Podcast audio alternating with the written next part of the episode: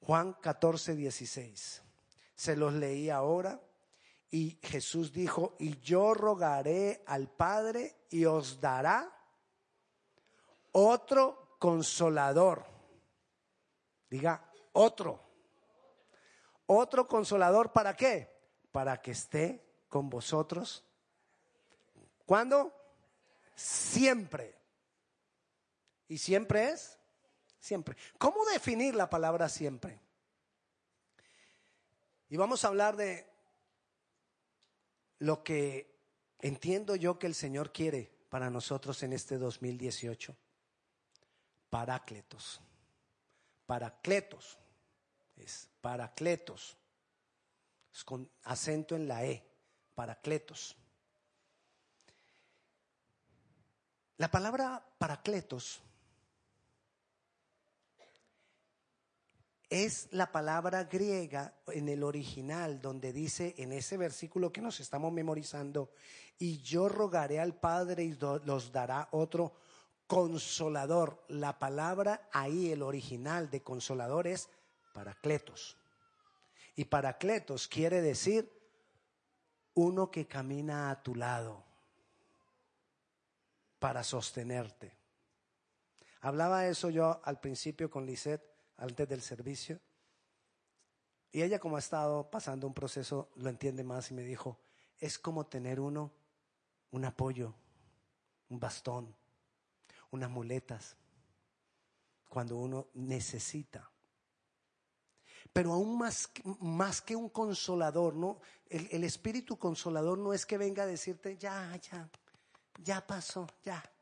Es mucho más que eso. Porque es caminar siempre con nosotros. Y de eso te quiero hablar. Muchos de los hombres de Dios en este tiempo, y lo dice la palabra, están viendo que la palabra se está cumpliendo. Y en Mateo capítulo 24, versículo 12,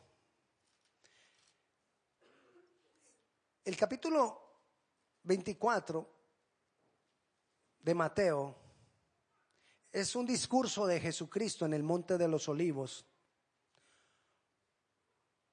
Me faltó un anuncio. Después del servicio vamos a tener almuerzo. Muchos de ustedes han traído un plato para compartir, pero todos nos vamos a podemos quedarnos, si usted le quiere, para almorzar, así que cuando terminemos acá, pasamos al lobby y ahí vamos a almorzar. Amén. Ok, vuelvo acá. Mateo 24 es un discurso en el Monte de los Olivos. Y Jesús está hablándole a los discípulos. Y ellos le hicieron varias preguntas y una de las preguntas que le hicieron es, ¿qué va a pasar al final de los tiempos? Y el final de los tiempos son estos tiempos. Estamos en el final de los tiempos.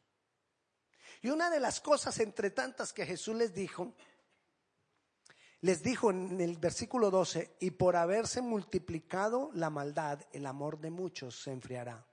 ¿Por haberse qué? Multiplicado la maldad. O sea que en los últimos tiempos, ¿qué va a pasar con la maldad? Se multiplica. Y en el 2018 aún más se va a multiplicar la maldad. Porque cada vez la maldad toma más poder y la tecnología y, la maldad toma la tecnología y a través de la tecnología hace cosas malas. Pero también dice la palabra, estamos mirando lo que dice la palabra, en Habacuc, capítulo 2, versículo 4, dice Así, perdón, 2.14. Porque la tierra será llena del conocimiento de la gloria de Jehová, como las aguas cubren la mar. Es decir, la maldad se va a multiplicar por un lado, pero el conocimiento de la gloria de Dios va a llenar la tierra. O sea que tenemos dos aspectos que se van a multiplicar y va a crecer en gran medida en el 2018. Una, la maldad que se va multiplicando cada vez más. Pero del otro lado, donde abunda el pecado, Sobreabunda la gracia. Entonces, del otro lado, la manifestación del conocimiento de la gloria de Dios va a llenar toda la tierra. Vuelvo y le digo, por un lado la multiplicación de la maldad y por el otro lado la manifestación de la gloria de Dios. ¿Cuál me cubrirá a mí? Esa es la pregunta importante. ¿Cuál va a traer consecuencias en el 2018 sobre, sobre mi vida? ¿Esa maldad que se multiplica? ¿O esa gloria que también se multiplica? Y le digo que la multiplicación de la gloria de Dios es mucho mayor que la multiplicación de la maldad. Porque también la palabra dice que si abunda la gracia, sobre, perdón, si abunda el pecado, sobreabunda la gracia. O sea, siempre el poder de Dios, la manifestación de Dios, la multiplicación del conocimiento de la gloria de Dios será mayor. Y como nosotros estamos aquí en la tierra, vamos a ser afectados o por la una, o por la otra, o por ambas. ¿Cómo garantizar ser cubierto por las bendiciones de Dios? ¿Cómo garantizar ser cubierto por el conocimiento de su gloria como las aguas cubren el mar? ¿Cómo garantizar cuando nos toquen algunas cosas malas saber afrontarlo? Porque no quiere decir que entonces, ay, no, si yo estoy con Dios, entonces nada me va a pasar. No, pero vamos a saber afrontarlo. No nos vamos a derribar en medio de la dificultad. No, nos vamos a derribar en medio de las, de las cosas que se levantan contra nosotros. Y solo hay una respuesta. ¿Cómo yo poder estar firme si me cubren esas cosas malas o estar o poder disfrutar de toda esa gloria de Dios? ¿Cómo poder lograrlo? Y solo hay una forma. Paracletos. Caminando con el Espíritu Santo de Dios. No hay otra manera. No hay otra forma. No hay fórmula. No hay los cinco pasos para o los 39 pasos para. Porque si fuéramos a hacer algo así tendríamos que decir los 6.434 pasos para. No hay tal. Hay uno. Paracletos. Caminar con el consolador. Caminar con el Espíritu Santo de Dios. Pero ¿podrán dos caminar juntos si no estuvieran de acuerdo? Si queremos caminar con el Espíritu Santo, necesitamos ponernos de acuerdo con el Espíritu Santo. Porque no pueden caminar dos si no estuvieran de acuerdo. Y cuando nosotros aprendemos a caminar con el Espíritu Santo, Él suple para nuestro corazón, que es lo más importante. No tanto para lo natural o para lo físico, para, nuestro corazón. Porque lo más, lo más doloroso no es las circunstancias. Lo más doloroso es cuando dejamos que las circunstancias afecten nuestro corazón. Y entramos en depresión, angustia. Imaginemos la situación de los discípulos que estaban con Jesús. Habían caminado varios, algunos años con Jesucristo. Habían caminado algunos años con Él. Y caminaron con Jesucristo. Y ellos se sentían seguros con Jesucristo. Si había algún enfermo, ¿qué pasaba? Cristo lo sanaba. Es más, sanó la suegra de Pedro. Yo no voy a decir nada de las suegras, porque nosotros vivimos con mi suegra y es como mi mamá.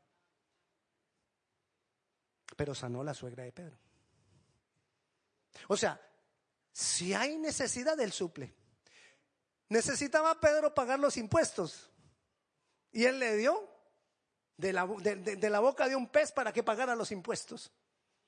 Ahora que se vienen los impuestos.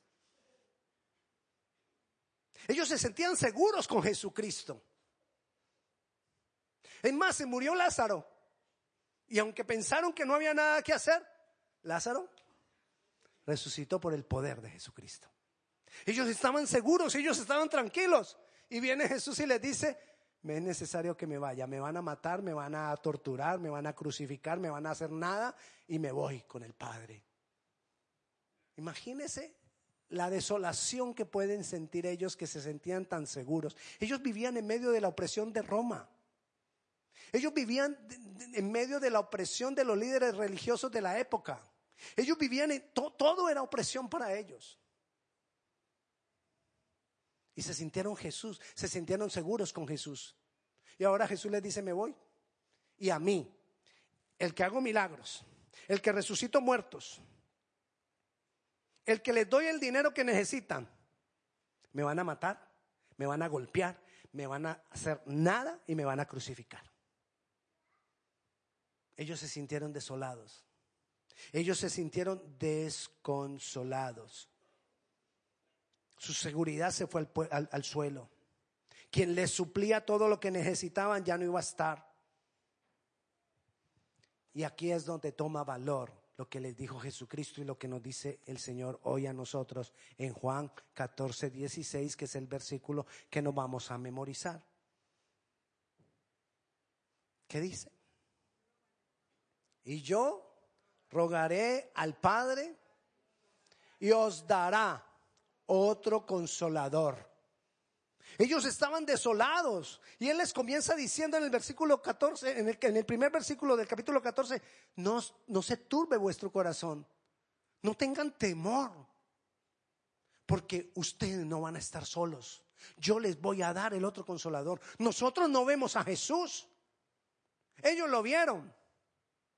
Pero cuando ya lo iban a dejar de ver, Él les prometió el otro consolador. Nosotros no vemos a Jesús, pero para nosotros también ha sido la promesa del otro consolador. Él es el que va a darnos seguridad. Él es el que nos va a sostener. Ese es el paracleto que nos va a ayudar y va a caminar con nosotros. Uno que camina con Él. Como le, repito, no es que ya vaya, ya tranquilo, ya pasó. Esa no es la obra del Espíritu Santo, el consolador. Entonces uno dice, ay, Espíritu Santo, sí, consuélame ya. No, es mucho más que eso. Porque nos va a dar seguridad en todas las cosas. Si nosotros caminamos con Él. ¿Sabe cuál es el problema? Que nosotros no aprendemos a caminar con el Espíritu Santo. Necesitamos esforzarnos, necesitamos disciplinarnos en caminar con el Espíritu Santo de Dios. Necesitamos hacerlo. Es imperativo, es una necesidad porque las cosas se seguirán poniendo malucas, las cosas se seguirán poniendo más difíciles. Las cosas son terribles, el sistema cada vez domina más, cada vez nos dominan más. La tecnología, a través de la tecnología, cada vez nos dominan más. Y no nos damos cuenta.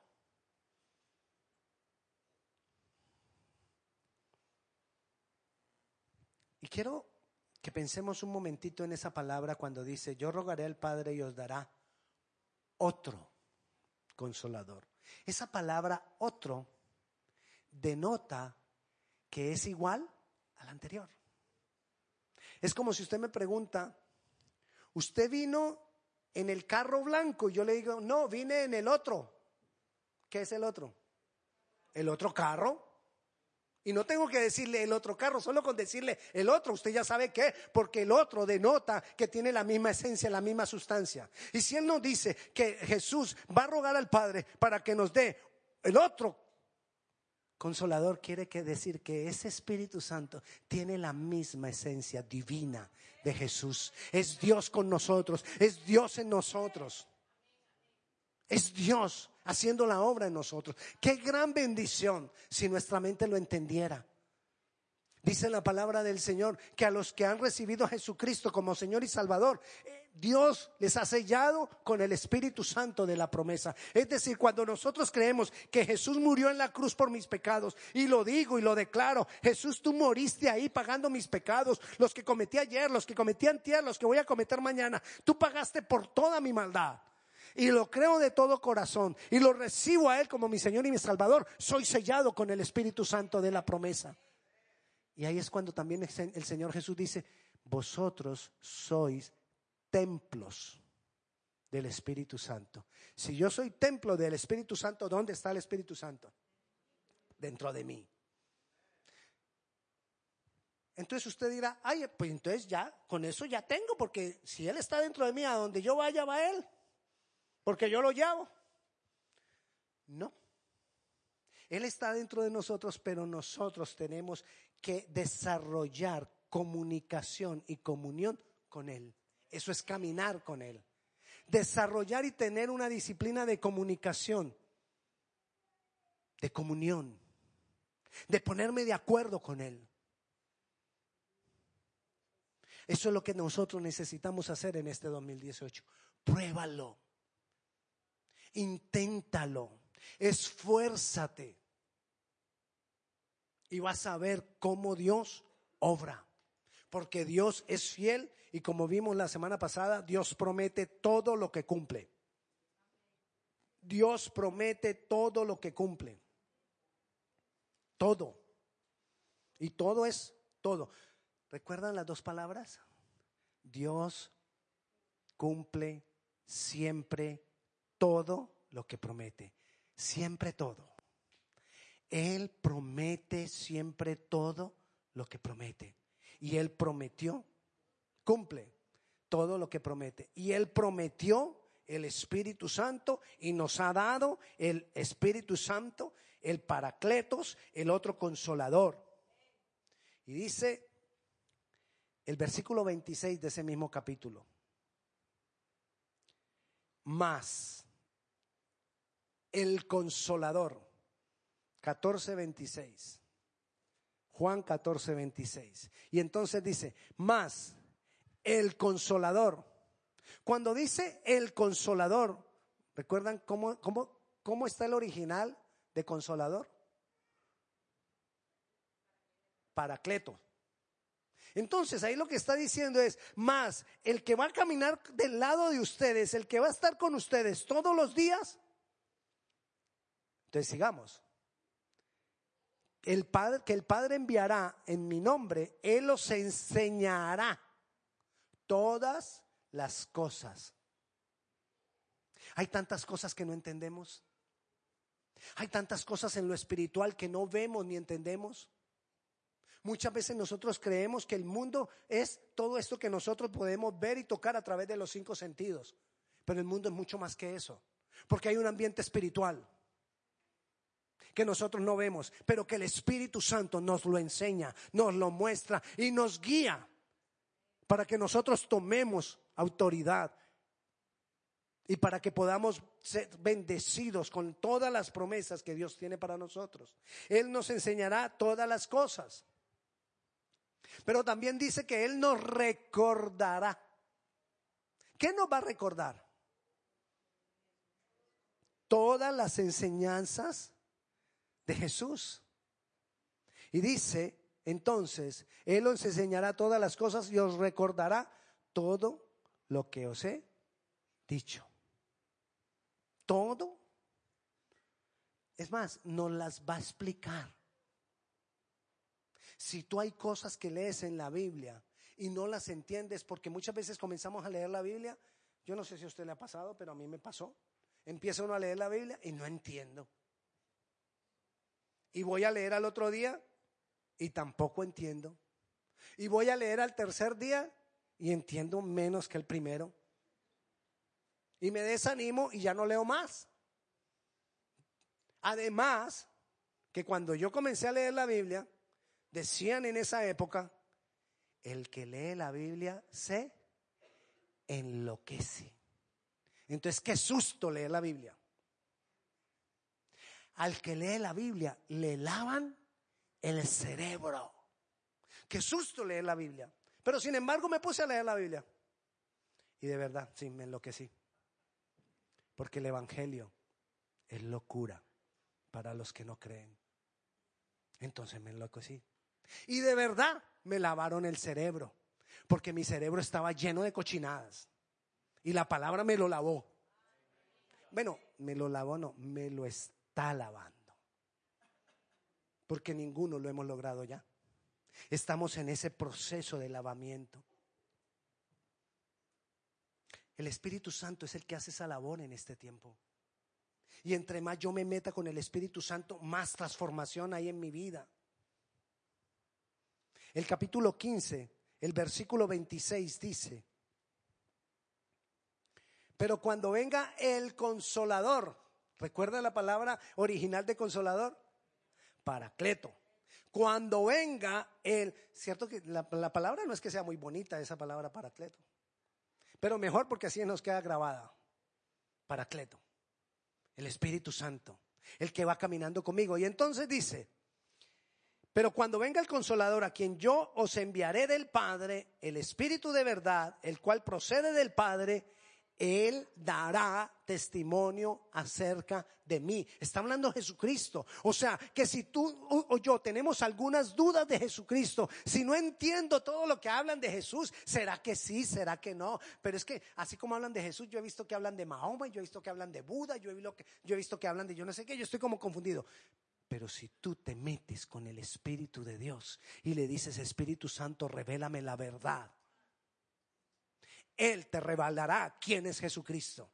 Y Jesucristo es Dios, hecho hombre. Y nos lo va a revelar y nos va a dar el, el convencimiento de que Él es Dios. Y entonces también nos va a llevar a la consecuencia. Cuando tú entiendes que Jesucristo es Dios, el versículo 27 es la consecuencia. Y vosotros daréis testimonio también porque habéis estado conmigo desde el primer desde el principio. Nosotros vamos a dar testimonio de quién es Jesús. Voy a poder decirle a otros quién es Jesús. Voy a poder hablar con paz quién es Jesucristo. Nosotros necesitamos del Espíritu Santo. Nosotros quisiéramos saberlo todo. Nosotros quisiéramos conocerlo todo. Pero no lo vamos a conocer todo. Mira lo que Jesús le dijo en este mismo sermón. Le dijo, capítulo 16, a los discípulos, versículo 12. Aún tengo muchas cosas que deciros, pero ahora no las podéis entender. Ahora no lo vas a entender. ¿Qué está diciendo? Que hay muchas cosas que, los discípulos no entendían. Pero dice el versículo 13, pero cuando venga el Espíritu de verdad, Él os guiará a toda la verdad, porque no hablará por su propia cuenta, sino que hablará todo lo que oyere y os hará saber todas las cosas que habrán de venir. Os hará saber las cosas que habrán de venir. Perdón, que el Espíritu Santo nos vaya a hacer saber las cosas que habrán de venir. No quiere decir que yo estoy en una cama, en una cama y voy a tener así como y va a pasar una película de todo lo que va a pasar en el día. No. Pero de acuerdo a la comunión que tú tengas con el Espíritu Santo, el Espíritu Santo sí va a poner un palpitar aquí dentro de ti. Y dentro de tu, de tu ser de pronto te va a decir no viajes. O de pronto te va a decir viaja, este es el momento. O de pronto te va a decir, no firmes. O de pronto te va a decir, ve y toca la puerta porque este es el preciso momento y la puerta se abrirá. Él te hará saber todas las cosas porque Él te guiará, pero en la medida que tú camines con Él. Ahora, si yo no camino con Él, Él me hablará, pero yo no voy a oír nada. No voy a entender nada. Y aunque pueda sentir ese palpitar, no voy a entender que ese es el Espíritu Santo, porque no le conozco, porque no sé cómo obra Él. Él te va a decir no hagas.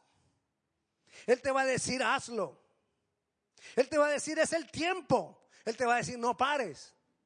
Él te puede decir tantas cosas porque la promesa está en la medida que nosotros caminemos más y más con el Espíritu Santo de Dios. En el versículo 7, de ahí mismo del capítulo 6. Dice, pero yo os digo la verdad, os conviene que yo me vaya, porque si no me fuere, el, ¿cómo se dice? Paracleto. El consolador no vendría a vosotros, mas si me fuere, os lo enviaré. Y cuando Él venga, convencerá al mundo de pecado, de justicia y de juicio.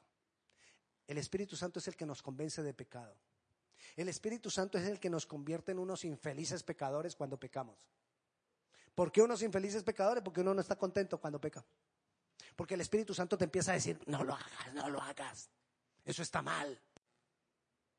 Recuerda lo que dice la palabra. Me estás desobedeciendo. Otras veces nos dirá, Gálatas dice, todo lo que el hombre sembrar, eso también cosechará. Y entonces uno empieza y no es feliz con el pecado. Porque Él nos convence de pecado. Y aun cuando ya lo hemos cometido el pecado, Él nos convence que pecamos. Y me siento mal. Y tengo que venir a Él y decirle, Señor, perdóname porque pequé. Porque Él nos convence, el Espíritu Santo nos convence de pecado. Si yo camino con el Espíritu Santo, Él me va a hacer cambiar porque Él me avisa, Él me habla y me hace ver el pecado. Pero también dice, de pecado, de justicia. Voy a entender que es necesario que la justicia divina venga sobre mí. Voy a entender que esa justicia viene solo a través de Jesucristo. ¿Qué es la justicia divina? Lo que Dios ha decidido hacer, eso es la justicia divina. Lo que Dios haga, eso es justicia divina. No la podemos relacionar a ser igual a la justicia de los hombres. Porque para nosotros es incomprensible muchas veces la justicia divina, pero es lo que Dios hace y lo que Dios hace siempre es lo correcto, porque Él es Dios. Siempre será lo correcto. Entonces el Espíritu Santo nos lleva a aceptar la justicia divina, aceptar lo que Dios hace. Y vamos a entender que si Dios lo hace, eso es lo correcto y eso es lo mejor. Así duela. Pero nos convence también de juicio. Nos hace entender que habrá un juicio. Y que todos, de una u otra manera, vamos a tener que dar cuenta a Dios. Todos vamos a estar en algún momento frente a Dios. Y el Espíritu Santo nos da convencimiento de eso. Necesitamos por eso buscar más y más del Espíritu Santo. Caminar con el Espíritu Santo es hacer que cuando Él es sellado en mi vida, porque creí en el Evangelio, ese sello de fruto. Eso es caminar con el Espíritu Santo las cosas cada vez serán más difíciles y la garantía para nosotros, para salir adelante, para vencer hasta el final, es caminando con el Espíritu Santo de Dios.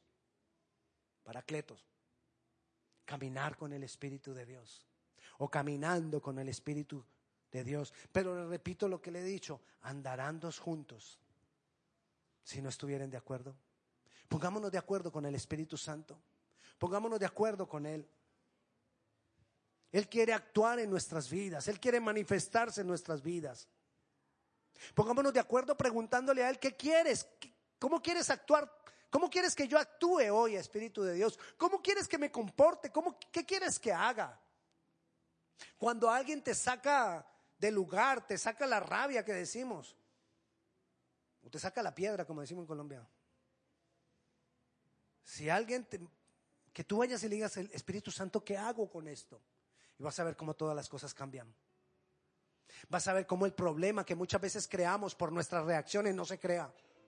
Si nosotros podemos preguntarle al Espíritu Santo, Espíritu Santo, ¿qué hago en esta situación? ¿Qué hago en esta otra? ¿Qué hago en aquella? ¿Qué hago en esto? El Espíritu Santo ha prometido que nos hablará, que nos enseñará todas las cosas y nos guiará hasta el fin. Amén. Es lo que Dios tiene para el 2018. Que nosotros caminemos con el Espíritu Santo. Esfuérzate. Que no sea como los propósitos que nos hacemos cada año. Tú ya sabes, lo hemos hablado tantas veces. El próximo año voy a saber más inglés. El próximo año voy a bajar 20 libras el próximo año voy a ahorrar 10 mil dólares. Y terminó el año, no hablas inglés y se te está olvidando el español. No bajaste las libras que habías pensado.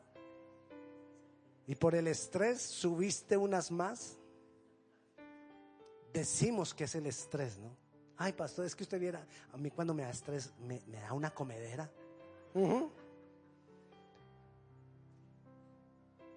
Y vamos a mirar la cuenta del banco.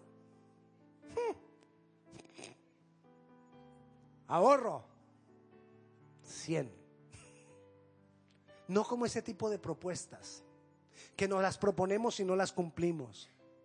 Que esta propuesta de caminar con el Espíritu Santo sea algo más fuerte, más trascendental en nuestra vida. Porque yo te digo, si tú caminas con el Espíritu Santo de Dios, dentro de un año vas a hacer el balance. Quizás, quizás hables un poco más de inglés. Quizás puede que sí, puede que no, bajes algunas libras.